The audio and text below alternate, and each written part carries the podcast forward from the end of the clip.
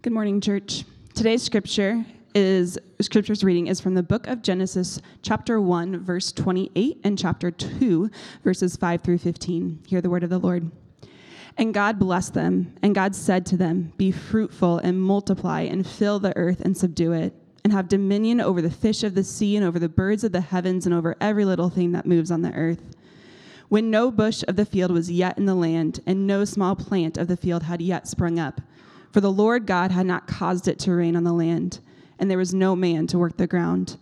And a mist was going up from the land and was watering the whole face of the ground. Then the Lord God formed the man of dust from the ground and breathed into his nostrils the breath of life, and the man became a living creature. And the Lord God planted a garden in Eden in the east, and there he put the man whom he had formed.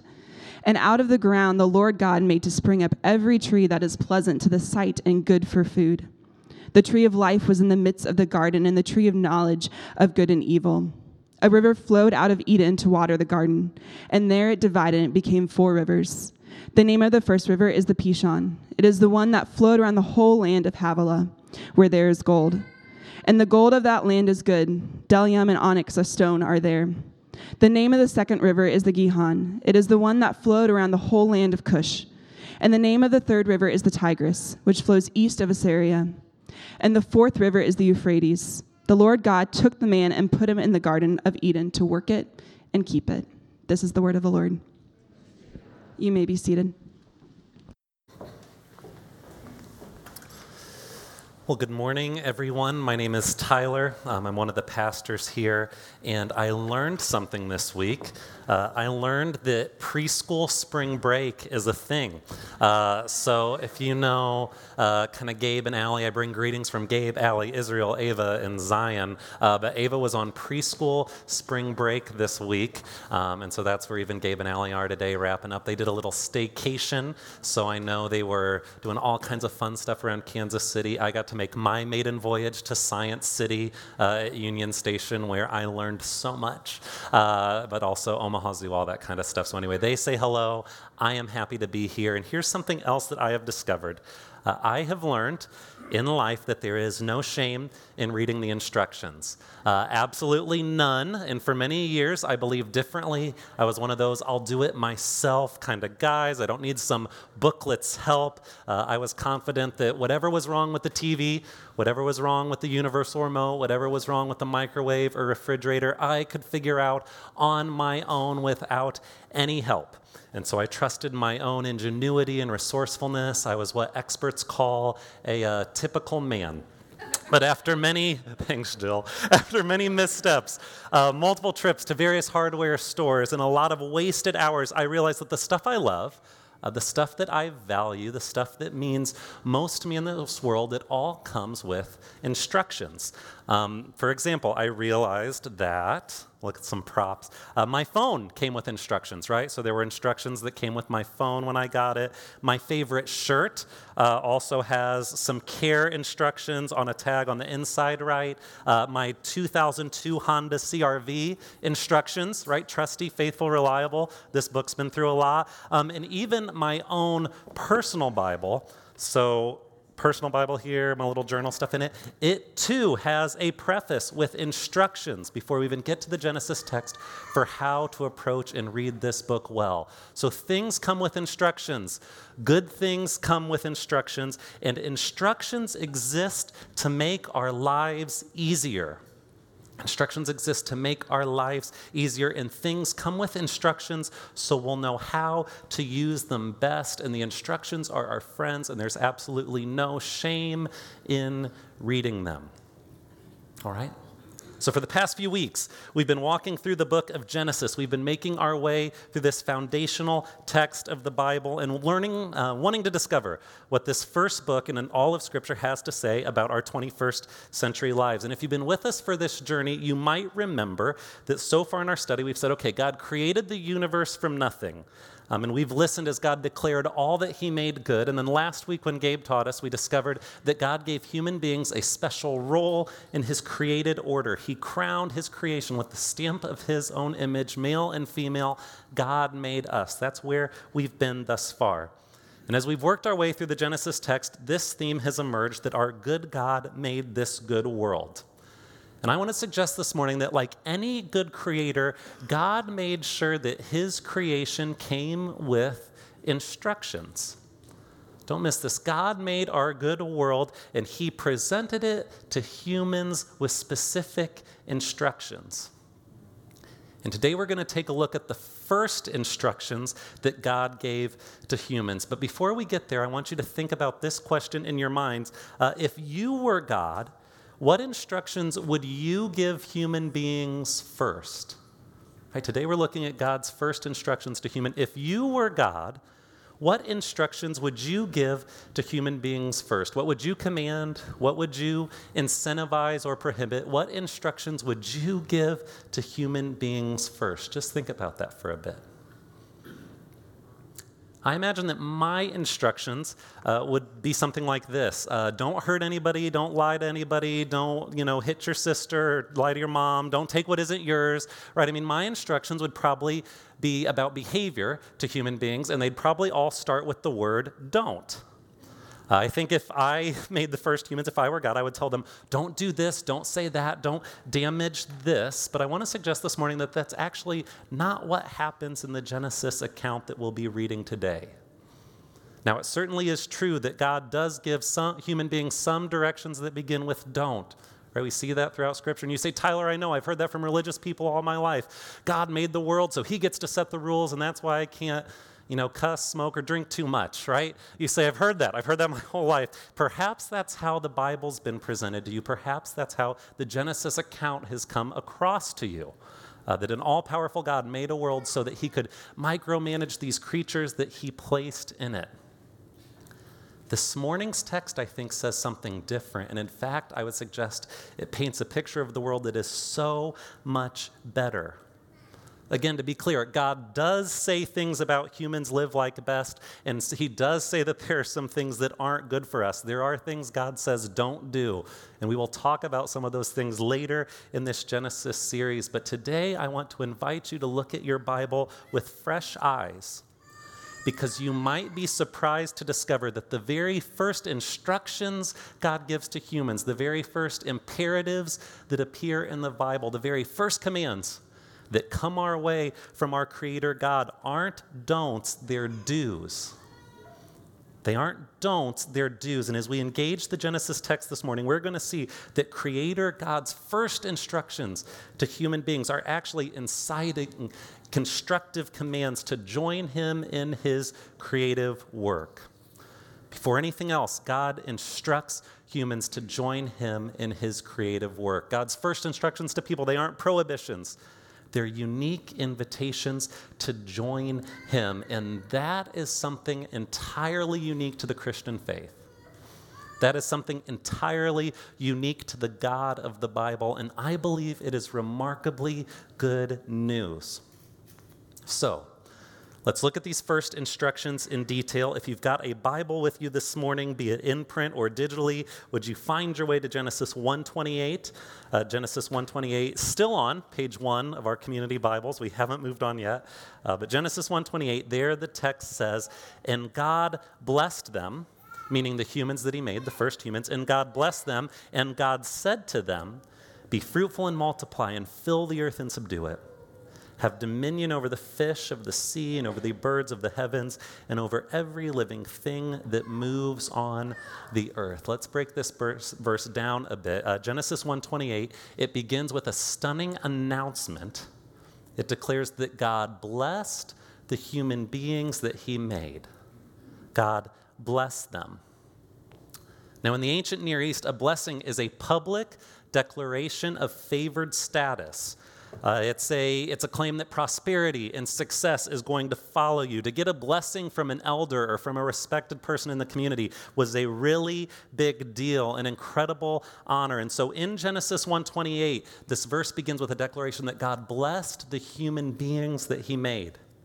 He reaffirmed their favored status in his created order. He declared that prosperity and success and productivity and fruitfulness would be theirs collectively. So, once more, God said that human beings are unique in my created order. He blessed them and called them special in His world. And then He said, Be fruitful, increase in number, fill the earth, subdue it, and rule over it, right? Or have dominion over the fish of the sea and the birds of the air. So, be fruitful, increase in number, fill the earth, subdue it, and rule over it. These are the first instructions. These are the first verbs that appear in a like imperative sense, a command sense. The first instructions God gives to the humans that he's made. I mean, are these the instructions that you would have given? I mean, notice they're not don'ts, they're, they're do's, they're divine directives to create and grow and flourish in the good world that God has created. Now, to understand all these kind of imperatives, I think it's important to note that the first three instructions in this list of five the be fruitful, increase in number, and fill the earth instructions those first three instructions here are actually repeated from verse 22. Right? In verse 22, we can see that God instructs the fish and the birds and the puppies and the cats and all the other things, right? He, instru- uh, he also instructs them to be fruitful and multiply and fill their domains. Do you see that there in the text? So this is big. It means other creatures in the created order have also been instructed to be fruitful, to increase, to fill the earth. This is like a directive God's giving to things He's made. He's saying, yeah, you should be like some vitality here. There's fruitfulness, there's productivity that exists, but only humans. This is what's unique in verse 28. Only humans are instructed to subdue the earth and rule over it. Only humans are invited to exercise authority over the world that God has made. You see, the Genesis text, it suggests that kind of all, in some sense, all creatures that God has made have been invited to grow and flourish in the world that God's made, but only humans have been invited to rule over it because humans have been blessed by God. Again, in this way, humans are unique. So, these first five instructions to human beings from God, they're, they're do's, not don'ts. They're constructive commands to join God in shaping the world that He's made. And these commands, they're like so sweeping. They're all encompassing in their scope and in their scale. And so, to help us understand them better, I want to borrow some words from Nancy Pearcey, who's a professor at Houston Baptist University. I think she does an exceptional job at defining these commands as they relate to human beings. And she writes uh, Be fruitful and multiply means to develop the social world. So build families, churches, cities, governments, laws, right? So she's saying this fruitful multiply. It's, it's kind of in all dimensions of life. It's a, it's a vast, vast command to build up a social world. And then the second phrase she says, this kind of subdue the earth and rule over it phrase, it means to harness the natural world, to plant crops, build bridges, design computers, compose music. She says this is kind of a, a comprehensive command to create with it, within the good world that God has made. In this passage, she said it's sometimes called the cultural mandate because it tells us that our original purpose was to create cultures and build civilizations, nothing less. God's initial instructions to human, it was, they were big do's, they weren't don'ts. And if Nancy Pearcey teaches us anything, it's that the do's are, are many, it's comprehensive in its scope and scale. Humans have been given all kinds of roles and responsibilities, and I would suggest that we need to understand these roles better. Specifically, I think we need a more robust understanding of the final two instructions that God gives to subdue and rule over the earth. Unfortunately, I believe that God offers some guidance to us in that area within this text. Uh, specifically, I think Genesis 2:15 provides helpful clarification about these last two expansive instructions. So let's turn our attention there now, Genesis 2:15. Um, and as you're making your way there, let me set the stage a bit. So a few weeks ago, I told you that Genesis 1 3 through 2 3 was a long creation poem, right? Do you remember this? That this is some long poem that tells us uh, kind of fundamental truths about the creation of the world. So that's Genesis 1 through 3. So there's one account of the creation of the world. Beginning in Genesis 2 3 and kind of continuing from there, there's another account of the creation of the world. A couple different perspectives at play, telling the same story, the same truth of our good God who made the good world, one in more poetic form, one in a more narratival form. That what's, that's what starts in Genesis 2 4. So by the time we get to 215, uh, we hear God say, in, in, this Genesis 2 account, it really emphasizes the intimacy between God and the humans that He made. It emphasizes the connection between humans and the earth. So there's, again, slight different emphases, but the same story told in Genesis 1 and in Genesis 2. But by the time we get to 215, we hear that the Lord God took the man, or rather the human at this point, it's kind of the human that God made, this initial human, the Adam, it's talking about this connection with the earth, but God took the human that he made and he put him in the Garden of Eden to work it and take care of it. And so Genesis 2:15 says there are two specific reasons God placed the humans in the garden, two specific reasons God kind of brought these humans and put them on earth to fulfill. And these two purposes were to work the garden and to take care of it, or to cultivate it and keep it, to develop and maintain it, to improve it and protect it.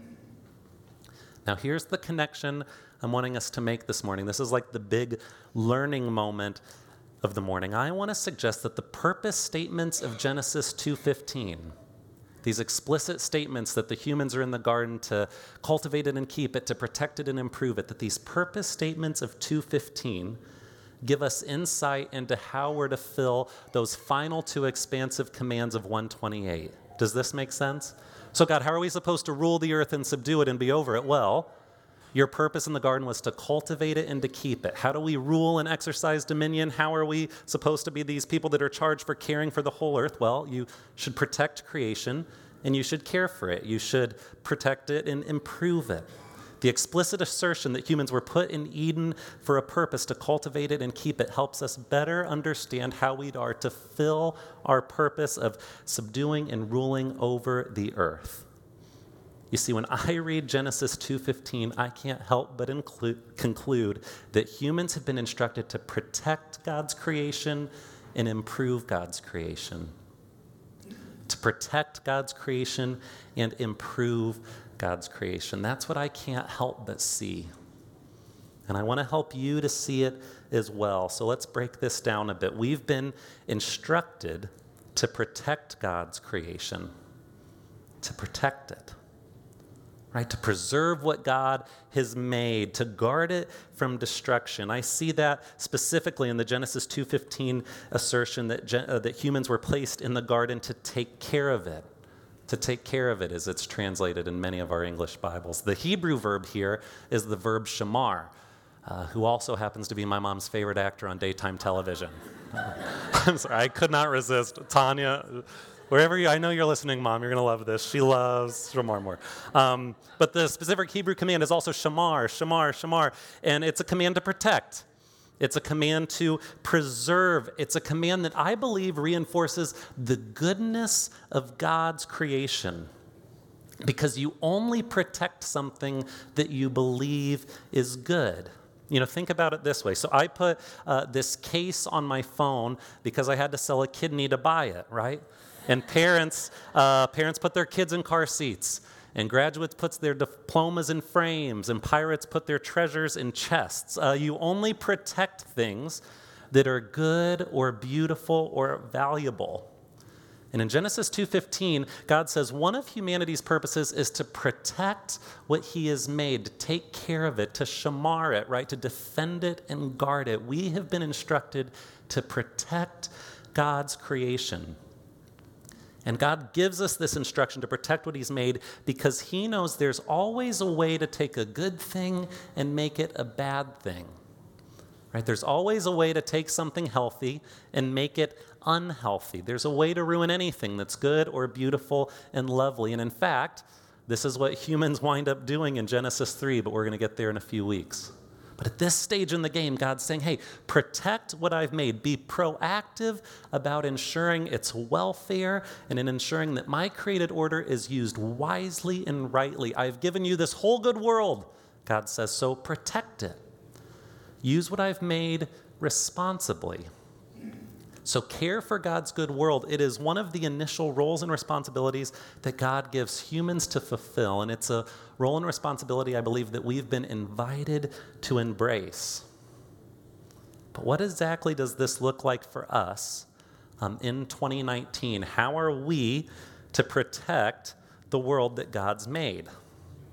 Uh, well, here are a few thoughts. First, I'd like to submit that God's people are supposed to care about the products we use and the habits that we cultivate, not because it's trendy or not trendy, uh, not because it's in vogue or out of vogue, but because God instructs us to do so. Right? God has instructed us to care about the world that He's made. So this means we might use some shopping bags and not others. We might go to this grocery and not that, not because it's all the rage, not because it's what everyone's doing uh, that's trendy or cultural right now, but because of our love for God and our love for the world that He's made, okay? Now, there are all kinds of specifics under that, but I think that's a, a big banner headline we can get behind from this text that, okay, I'm, if I'm following God and if I respect the first commands He's given, I should have some kind of care for the world that He has made. And my second thought is this, and it's a little more complex. I'd like to suggest that you know what some people call maybe environmentalism others call creation care because that's the word that gets used in this church a little more um, it's neither a dirty word nor the total gospel so saying we're supposed to care about the earth it's neither like some dirty word in churches so we can never talk about environmentalism nor is it the total gospel as if creation care is what saves us right i want to say it's neither of those um, it's not something that Christians need to approach with like total skepticism um, and not something we need to embrace with overblown hopefulness, but rather I think it's something we need to navigate with wisdom because this much seems true to me. Uh, God has instructed humans to use the world He's made. And not all use is misuse. I mean, we are free to use and create within the world that God has made, uh, but some use is.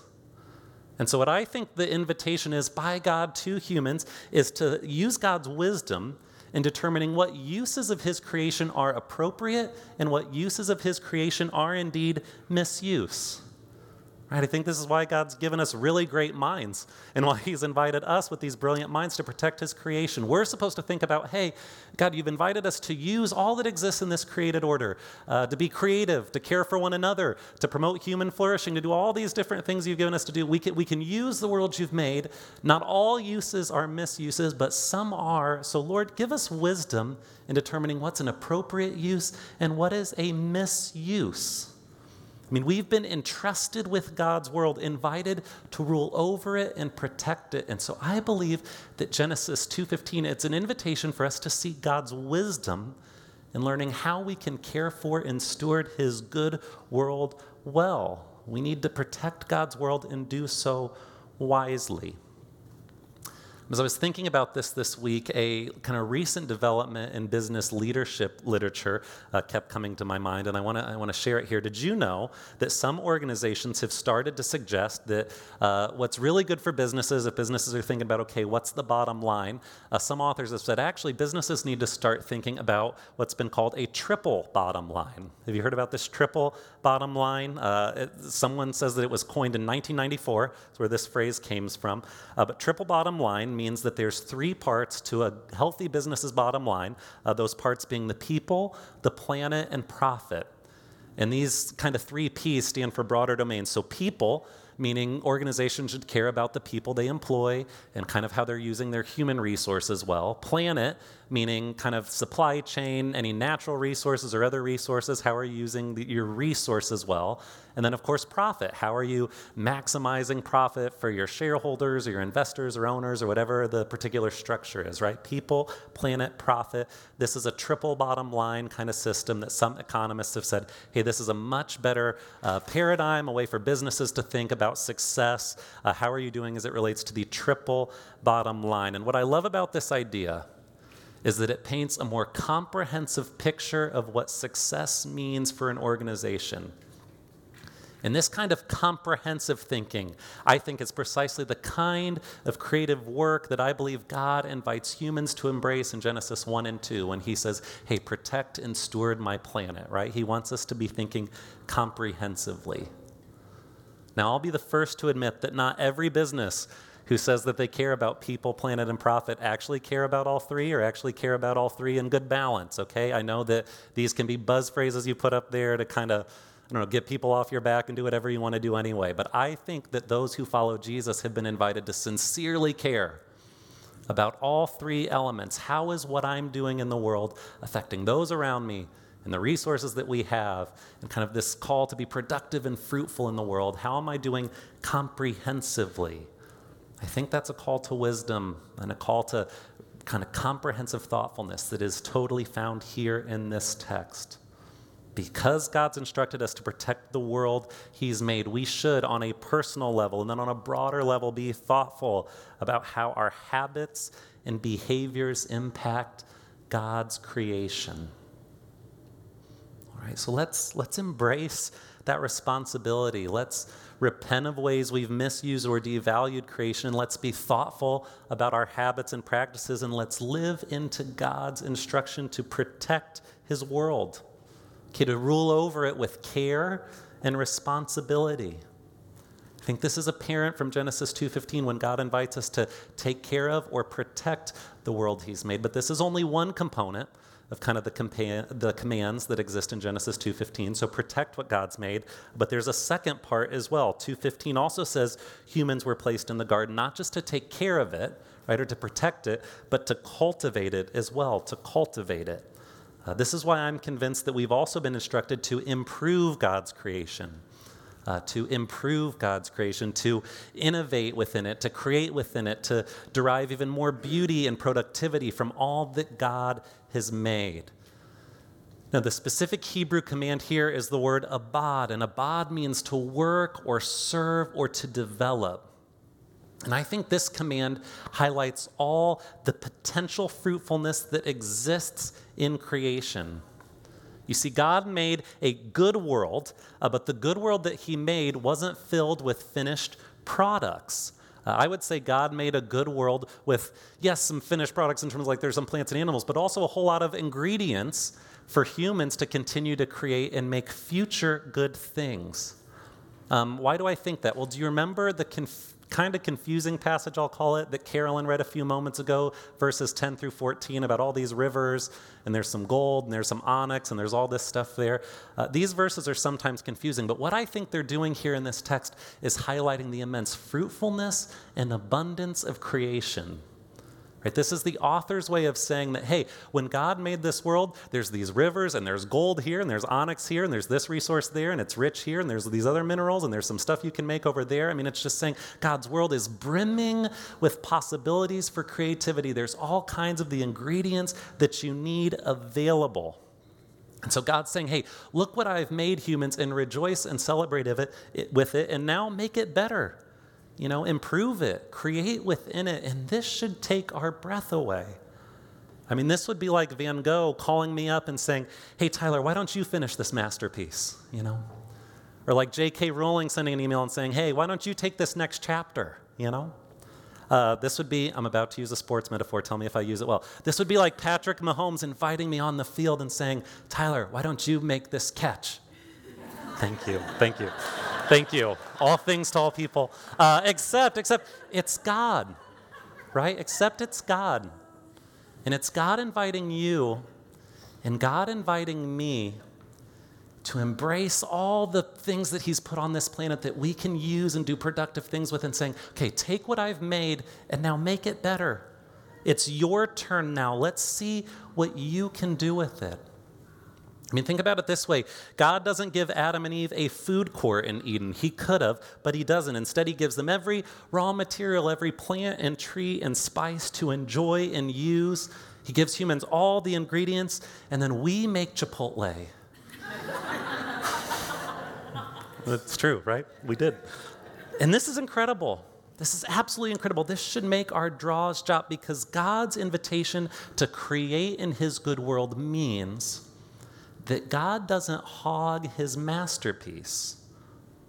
It means God isn't maniacally self centered or like grossly egotistic. You see, when I create, I want everyone to admire what I've made and to see it as a result of my unique genius. I want affirmation. I want approval. I don't want collaborators.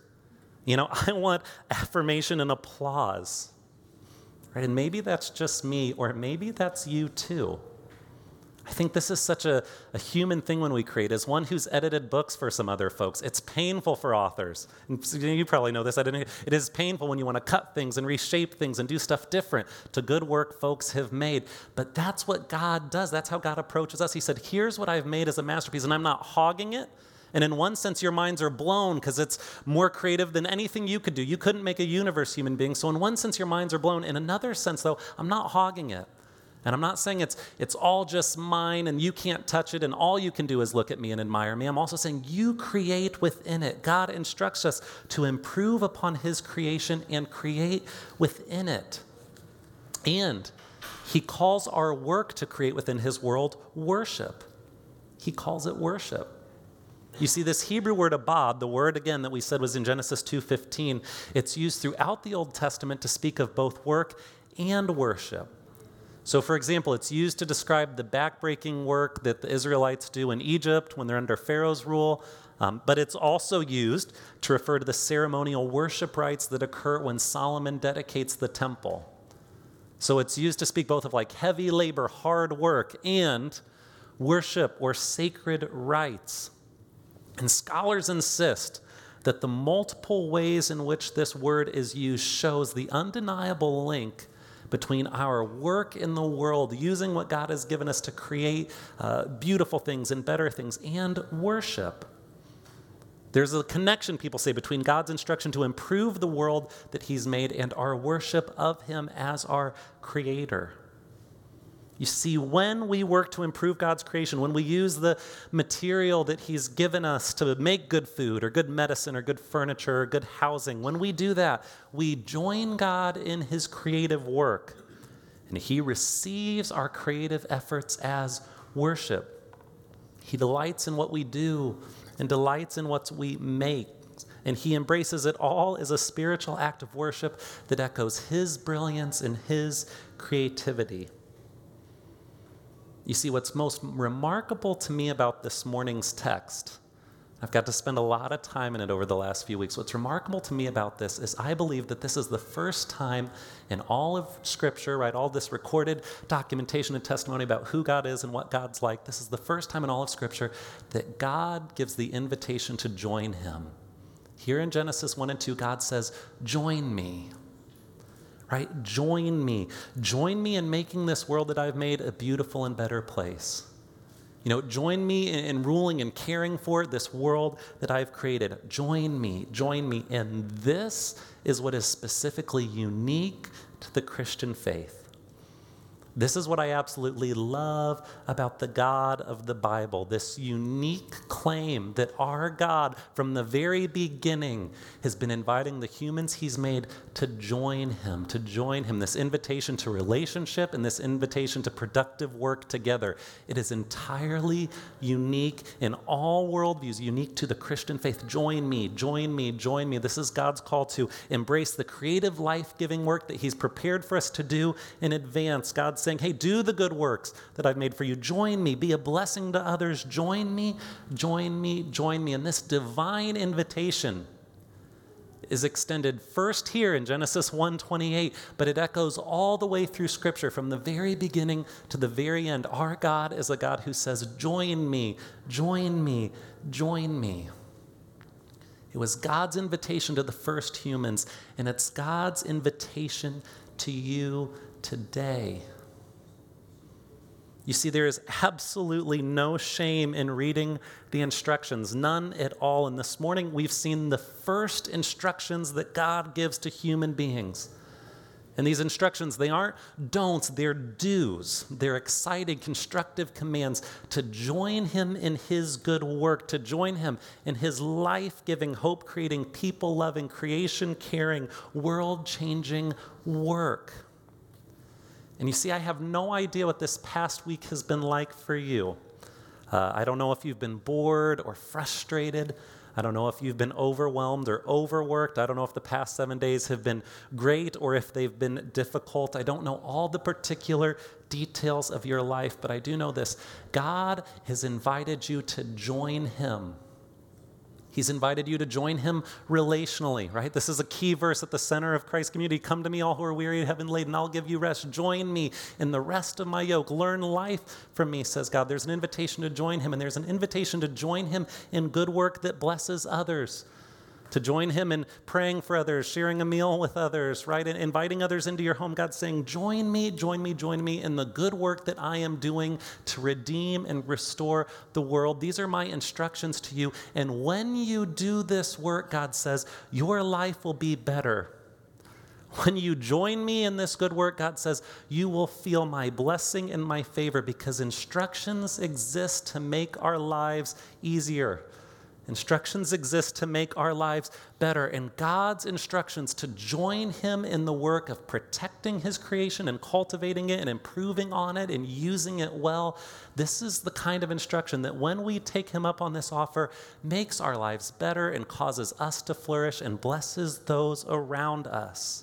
I mean, when you join God in His work by making a great product or caring for someone who needs it, or saying a prayer, or making a connection, or answering a question, when you do that, God smiles and so will you. Because you are living right into the design that He's made for human beings. You are taking Him up on the initial instructions that He gave to those He created. So may we be the kind of people who take Him up on that invitation, the kind of people who do join God in protecting and caring for in improving the world that He's given us. May we be those kind of people, church. Okay. Will you join me in prayer? Oh, Lord, we are um, just astounded by the great invitation that you have given us, God. An invitation uh, to join you is just incredible and astounding and staggers the mind that you, perfect God, made a good world um, and invited us to have a part in, in making it better and improving it and caring for it and stewarding it and protecting it. Uh, it, it is absolutely astounding. And so, God, may you uh, help us in that task. May you give us wisdom for how we can care for your world well and protect it well. And may you give us uh, the energy and courage and boldness uh, to join you in your work of causing more flourishing um, and more good for humans and more good for all the created order and more good for our cities and our communities and our neighbors. That may we join you in that task of redeeming this world and making it a fuller, vibrant, better place. It's what you're about and what you're doing, Lord, and we want to be about it as well. So would you uh, inspire us and lead us and encourage us in that work? We ask all these things humbly in your powerful name. Amen.